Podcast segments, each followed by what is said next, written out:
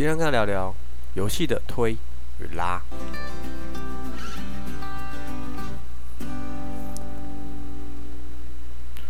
大家好，我是 Steven，欢迎来到教室后面。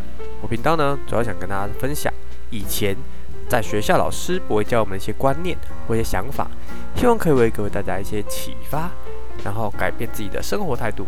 如果各位有因为我的节目得到一些启发，或者说想要听哪类型的内容呢，也可以在 Apple Podcast 留言或我的 IG 留言跟我分享哦。也希望大家可以在 Apple Podcast 给我五颗星的评分哦。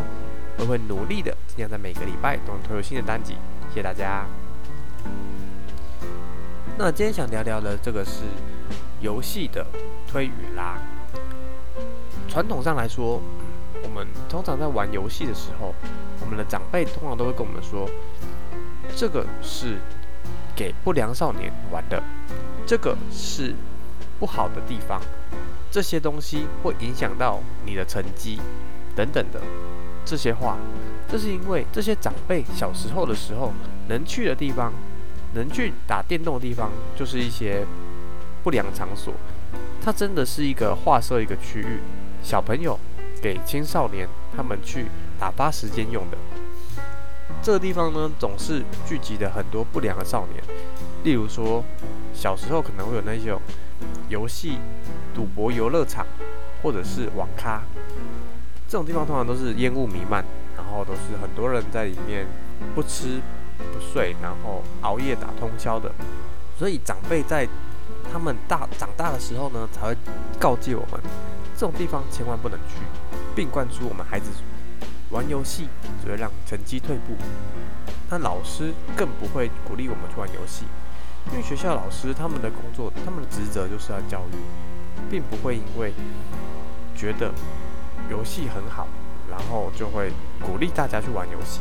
也许老师自己在家里也在玩游戏啊，这样的结果就是，小孩也许真的很想要玩游戏，但是因为大人的不允许，他们只好去偷偷的玩。更有可能因为长辈不想要买一些好的电脑，或者是说游戏主机给小孩玩，小孩呢就会出去偷玩，可能去找朋友出去偷玩，去那种不良的场所偷玩，这样子反而会让小孩更容易沉沦。而且，这样子家庭也会因为这样子的原因，就导致一个不睦的状况，甚至可能会偷长辈的钱出去玩，甚至有可能会偷钱去买一些游戏周边的商品。那这种状况是不是很两难呢？站在家长立场，其实电玩对于家长来说，并也不是说那么的万恶不赦。其实长辈们只是不太了解说。电玩它的本质到底是什么？它只是玩玩游戏打发时间用的，只是在浪费时间，是吗？其实经过了很多的一些研究发现，其实打电动它是可以训练反应力、训练整合能力的。在玩枪战的游戏，枪战的游戏你要靠的是很高的一个专注力，以及听音辨识位置的一个能力。在玩游戏的时候，我们需要全神贯注，去知道说敌人到底在哪里，就全神贯注的去知道说敌人到底在哪里。很多时候，反应力就是从这边去慢慢的训练出来的。那又例如策略型的模拟游戏好了，策略型的模拟游戏讲究的是你要去整合你的资源，去分配你的技能点数，去适当的去布局。因为未来有可能会发生什么事情，现在不知道，那是不是我们就要提早去布局？这就跟我们的生活一样，未来是会遇到什么风险，我们也不知道，但是我们可以提前的去操作，去拥抱它，而不是去逃避它。当然啦，电玩的好处不只是这样子，在我们打电玩开心的时候，脑内分泌的一些多巴胺的激素也会让我们很快乐，比较不会去，也比较好去释放我们的压力。另外，在学校的时候，跟同才有一些话题，有同样的话题，当然我们人缘就会进步，对于自己会更有自信。影响的不只是学校生活，而是影响的是小孩从小开始的一个个性以及他们的自信。那当然，这也是一个双面刃。要怎么样不让孩子太过沉迷，但是又想要得到有关游戏的好处呢？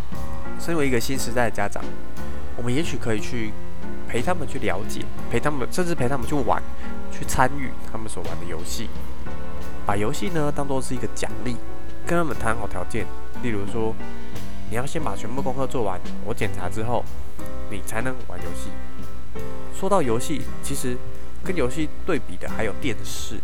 给小孩一直看电视，真的比较好吗？其实，我个人认为，游戏其实比电视还要有更好的效果。因为电视就是就是小孩就一直转，然后没有一个目标，就是一个一直的照单全收，把所有的电视节目都看完。这样子其实是非常不好的。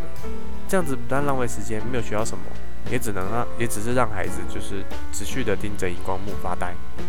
所以，其实我是蛮鼓励。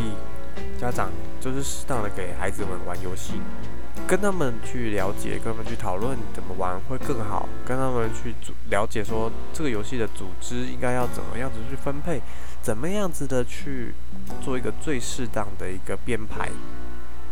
也许我们可以更了解孩子的想法，也许孩子们可以因为我们的建议而发现他们自己一开始看不到的一个地方。当然了。适当的休息也是必要的，也希望大家可以用不一样的眼光看游戏这件事情，而不是把它一直把跟以前的时代不良场所、网咖这种的不良声色场所绑在一起。好了，那这一集的就到这边。学校教的事是知识，也谢谢大家收听教室后面老师不会教的事。拜拜。